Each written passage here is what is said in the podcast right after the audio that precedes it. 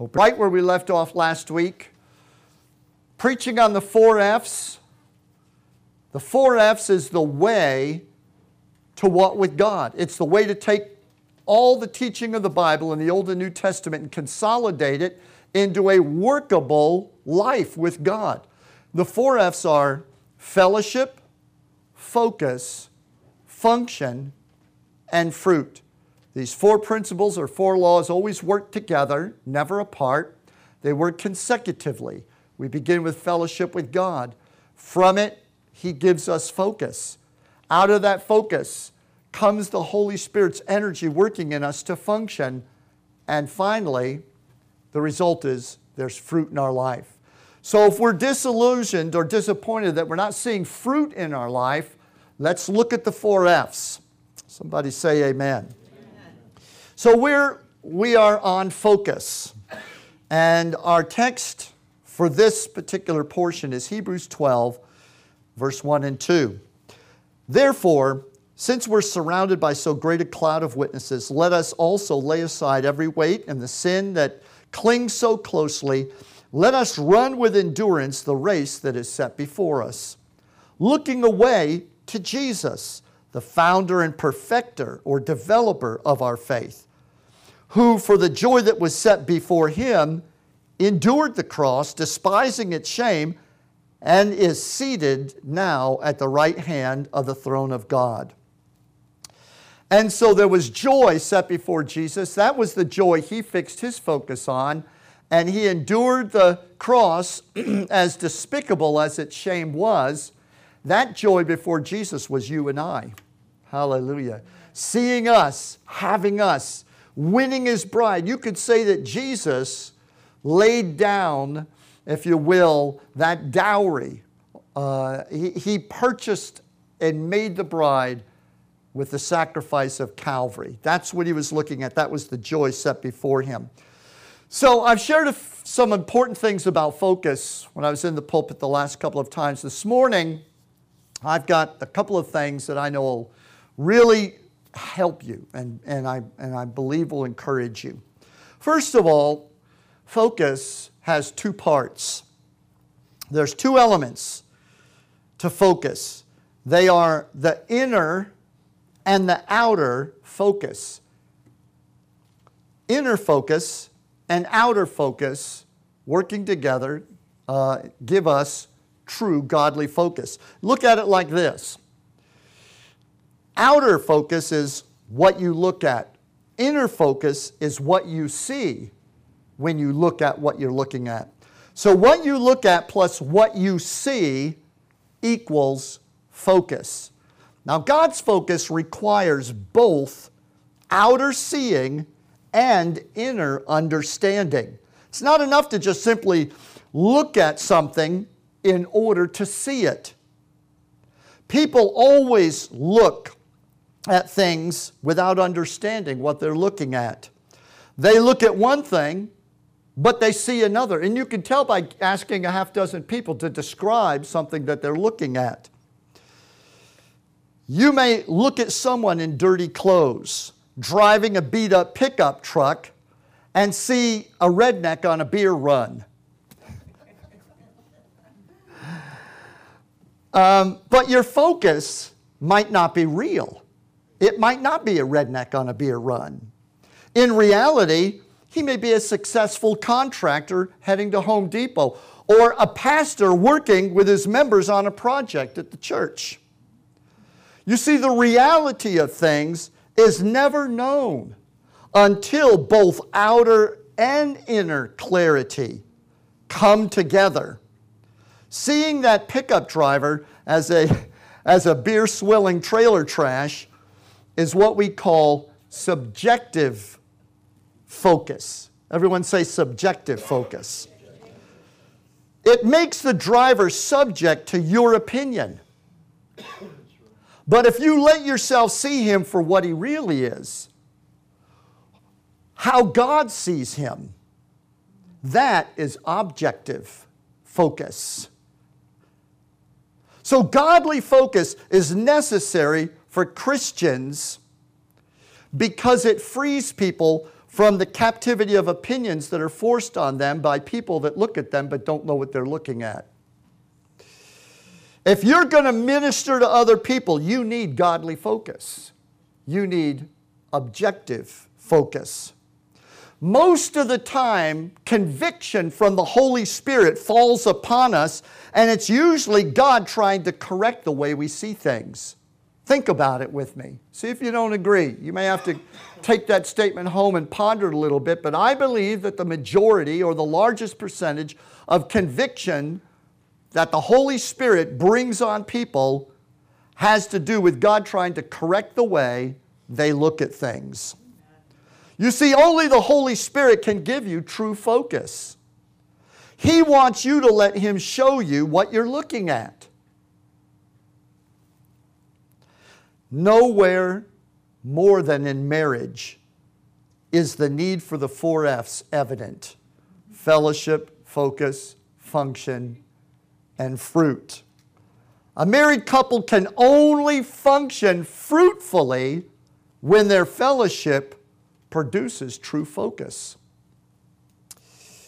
How many married people complain that their spouses don't really see them?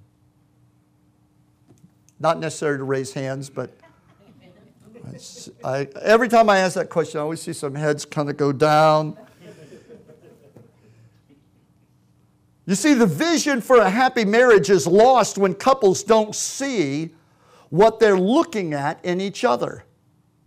They look at each other, but they don't really see the person that is there on the inside. You see, outer focus without inner clarity equals dysfunctional marriage.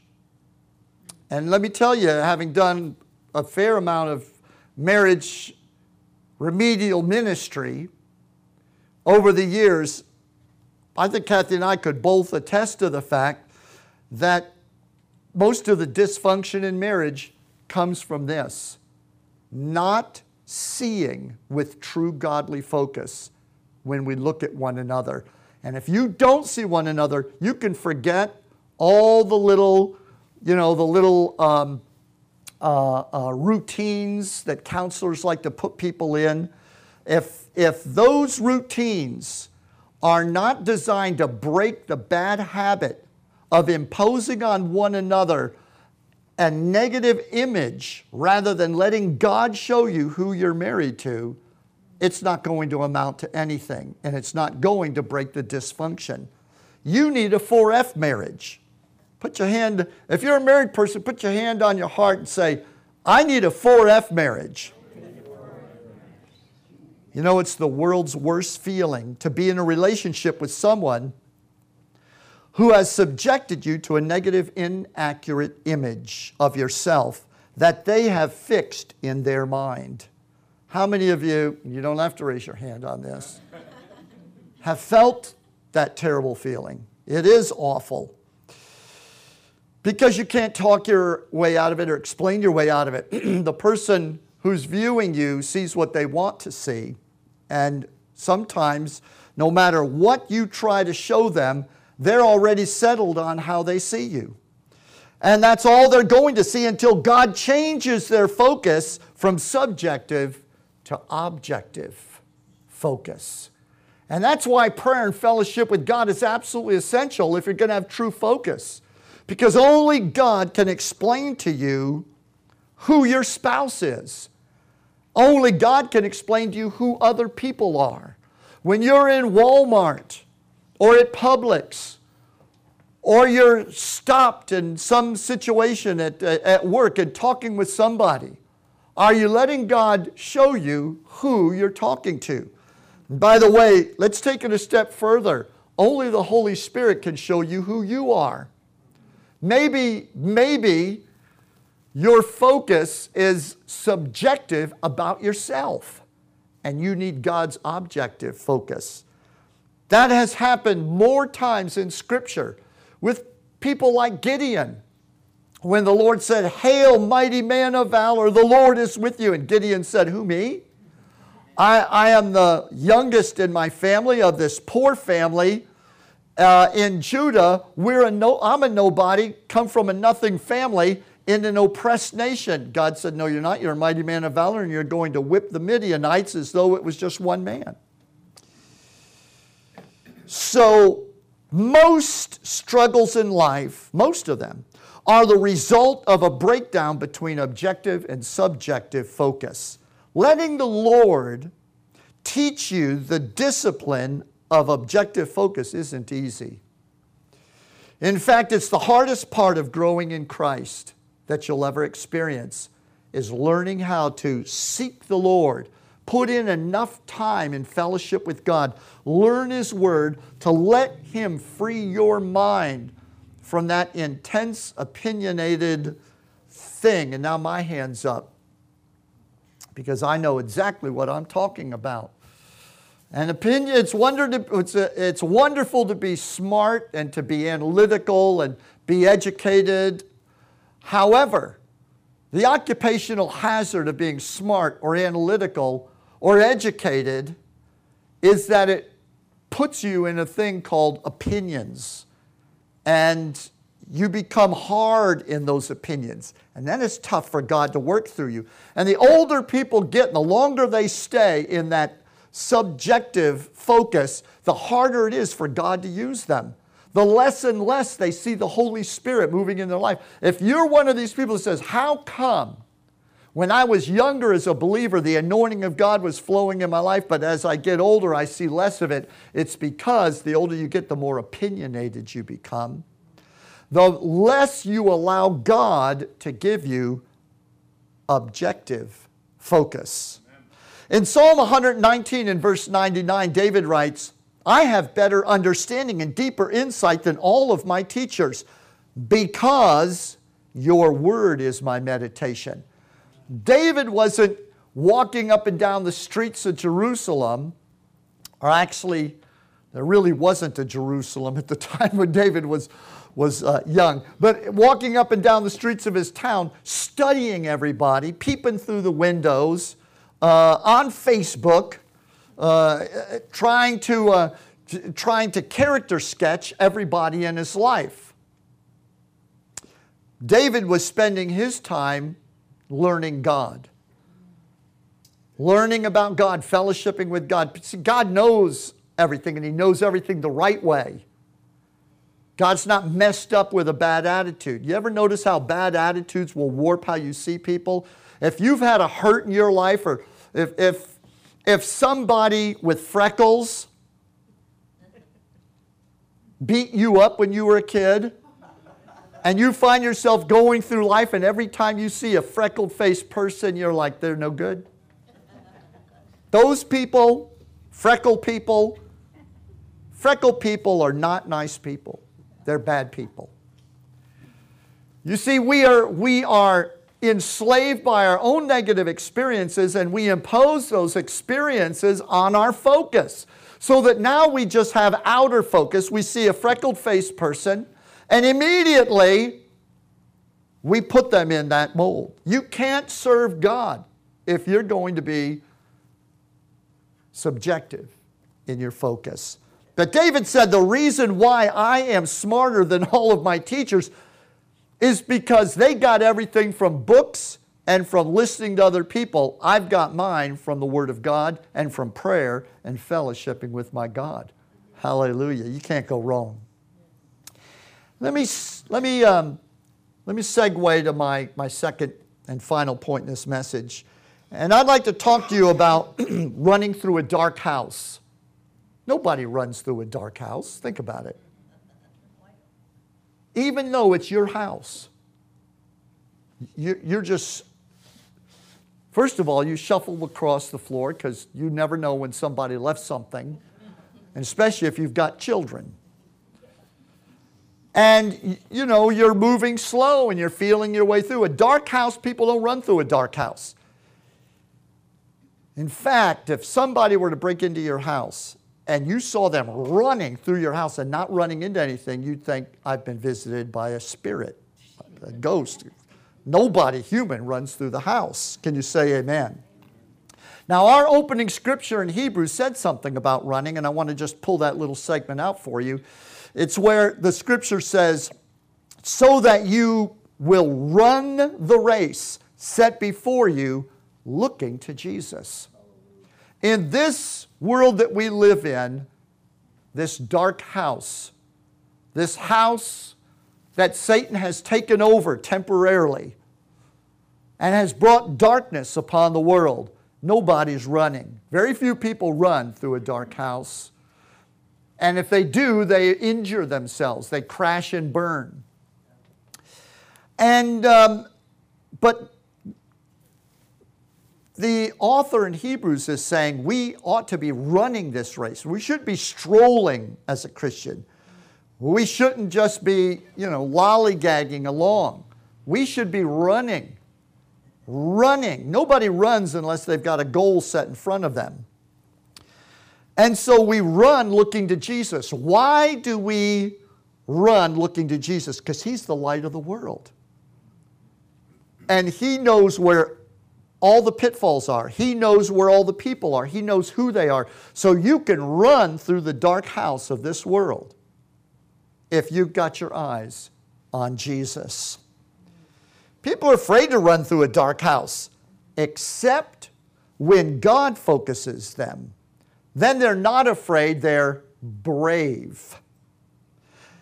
In Acts chapter 4 and verse 13, it says, When the Jewish leaders religious leaders, I mean, saw the boldness, the braveness of Peter and John, and discovered that they were uneducated and or- ordinary men, they were amazed and recognized these men had been with Jesus. Ooh, glory to God. Don't you want people to recognize that you've been with Jesus? Do you know how you're recognized as having been with Jesus? The Bible says, when they saw the bravery, when they saw how brave they were, and they realized, well, their boldness, their braveness isn't coming from the fact that they've got a PhD or a DD or an MTH. It's not because they've been to school. It's not because they know somebody or they're in a particular clique.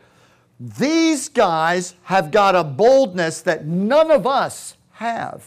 They are brave, they are bold, they are speaking the Word of God. Even though we are telling them to shut that stuff up about Jesus and threatening to kill them, they won't stop. They're brave. And so they said, We've only seen this one place those guys that follow Jesus. Those guys that follow Jesus, he's, he's making them brave. Somebody say amen. amen. Focus on Jesus makes you brave. Now, listen to me this morning. The great obstacle to every endeavor in life is the desire to be safe.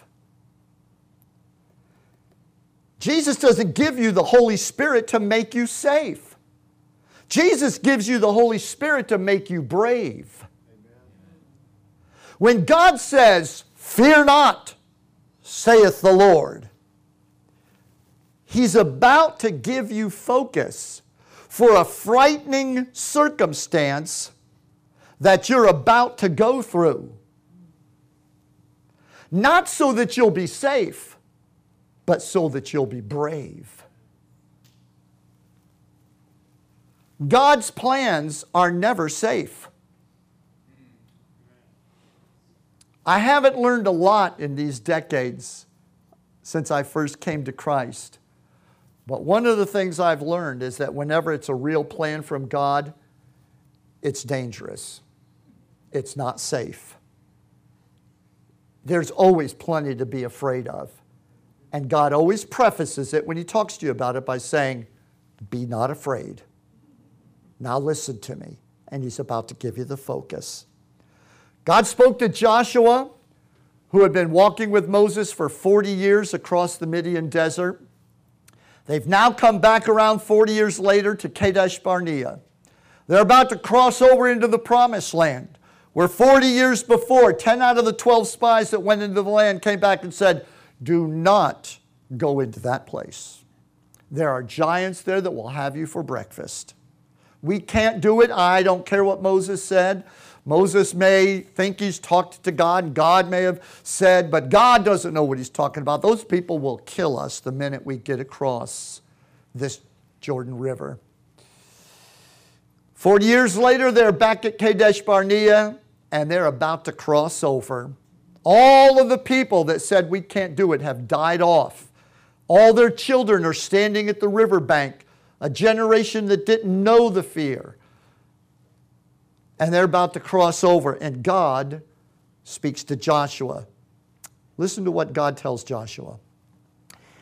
There shall not any man be able to stand before you all the days of your life. Now, that's a focus. That's objective. Now, isn't it interesting? Because he's about to send Joshua into his career that will last the rest of his life as a military leader. He's going to spend the rest of his life in one battle after another. And so God commissions him as an officer in his army by saying, There'll not be a man that will be able to stand before you all the days of your life. Does God know what he's talking about? When he's about to send you into danger. But he goes on to say, As I was with Moses, so I will be with you. I will not fail you nor forsake you. Here you go. Have I not commanded you? Be strong and courageous. Do not be frightened. Do not be dismayed, for the Lord your God is with you wherever you go. And Joshua then commanded the officers of the people and said, Pass through the midst of the camp. Command the people, prepare your provisions, for within three days you are to pass over this Jordan to go in to take possession of the land that the Lord your God is giving you to possess. I want you to appreciate what's happening here. God is about to call Joshua to war for the next several years. Not a war he intends for them to lose, but a war he intends for them to win. A war of taking occupancy of the land that had once belonged to their forefather Abraham, given to him by covenant by the Almighty God, and no man can overturn it. But you have to go in and you have to fight these battles. And so God says to Joshua, Have not I commanded you? Now listen to me. How many of you are familiar with this verse? You've read it before. Have not I commanded you be strong? Here's how we normally hear it quoted Have not I commanded you be strong and be of a good courage? That's how I heard it for years. Have not I commanded you be courageous? Have not I commanded you be strong, be bold, be brave? That's not how it's written. I checked it in every translation, looked at the original Hebrew, and let me tell you, it doesn't say that. It says, Have not I commanded you? Question mark. That's where the sentence ends. Then the next sentence is, Therefore, be strong and be courageous. So God is not saying, Look, did I not command you to be strong and to be bold? If the Lord were to stand in front of you and say, I got, stop that crying, stop that shaking, you would just start crying all the more you'd be shaking and the Lord's supposed to be comforting me. This isn't, this isn't very comfortable. That's not what the Father said. The Father said to Joshua, Who's commanding you? Have not I, the living God, have not I who parted the Red Sea? Have not I who dispossessed Pharaoh? Have not I who delivered you from slavery? Am not I the God of Abraham, Isaac, and Jacob, and the God of Moses? I am with you. That's what God said. Then the next sentence is, therefore be courageous. So God's not shouting in our face saying, Pull yourself up by your bootstraps. Have some courage. Buck up. God is saying, Look to me. Recognize who is with you. I am with you, says the Lord. He's talking to him about focus. He's saying, Focus on me, grasshopper. Look, if you're waiting for God to give you a safe plan, prepare to disobey him. Prepare to rebel. Prepare to fail. If you're waiting for a vision and a dream, you're passing by all the scary ones, I bind you, devil. That's not of God. That can't possibly be. The Lord can't possibly be telling me to give all my money away. Lord can't possibly be telling me to leave my home. It, it can't be God to tell me to go up and talk to strangers. It's not in my personality. It's not my DNA. Why in the world did you get saved? If you like your old personality and your old DNA so much, why did you come to Jesus to become a new creation? Make up your mind. You're either going to be a new creation or you're just going to cling to the old. You can't say, Jesus, come give me a new life, and then every time He calls you and it scares you a little bit to step out of your comfort zone and be somebody different, you can't stop and complain and go, oh, oh, oh, throw the penalty flag and say, no, no, no, it's not in my wheelhouse to be that way. God said, yeah, no, it's not. It's in my wheelhouse. I'm trying to bring you into my wheelhouse. You understand what I'm saying to you this morning? Yeah, I see you kind of getting this. Praise the Lord. So if you're waiting around for a safe plan, forget about it. God doesn't do safety, God is safety. The plans He gives are always scary plans, and they always require bravery because He plans to be your safety. Why won't God give me a safe plan? because He's given you a safe Savior. He's given you a safe God. He is your safety. Now go walk on water. He is your safety. Now go preach and cast out devils. He is your safety. Now go declare the Word of God. Are you listening to me?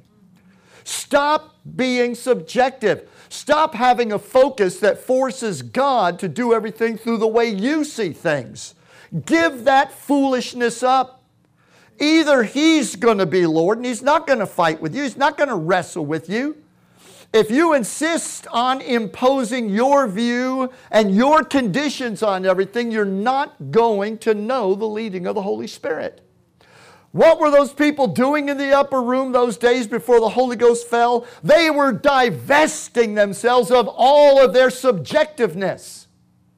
I guarantee you that once they hit critical mass, once they had given up their fears and they said, Lord, whatever your will is, we believe you'll make us capable of doing it. Bang! The Holy Ghost fell. And that's what it takes, church. Are you listening to me? Stop dictating to God what you can do and what you can't do. Somebody say, Praise the Lord, if you know what I'm talking about. Revelation 21 and 8 says that God will reject the cowardly and the faithless. In that list with murderers and thieves and liars, the list actually begins with the Lord will reject the fearful and the unbelieving. Wow. That's in a list with all of those other sins. You better believe it because that will keep you from God. It shows that brave obedience is God's greatest concern regarding you. The thing about you that He's most concerned with is that you develop brave obedience. Somebody say amen. You can see in our modern culture the way children are taught in school, the way that everything is made to to remove discomfort from their life and to make everything comfortable and easy for them and to give them prizes and titles without them having to risk a thing or, or do anything to achieve it. The devil is cooking up the human race for a gigantic failure, to hand the human race to the Antichrist. He's producing a people incapable of bravery incapable of facing opposition and challenge and rising up with bravery and walking with God. While we're out there knocking on people's doors trying to lead them to Jesus, our teachers, our educators, and the leaders of our culture are draining the souls out of our children and destroying them. Mother, father, listen to me. Don't give participation rewards to your kids. Don't remove them from competition. If you've got a little sapling tree you've planted in your yard, don't stake that thing up with seven different wires. Let the wind blow through it. My God, let the hurricane come and blow it. If it survives, it'll survive anything. And it'll be worthy of bearing fruit. And if it doesn't, it wouldn't. You'd be holding that thing up the rest of your life. God knows how to make people stand. Can you say amen?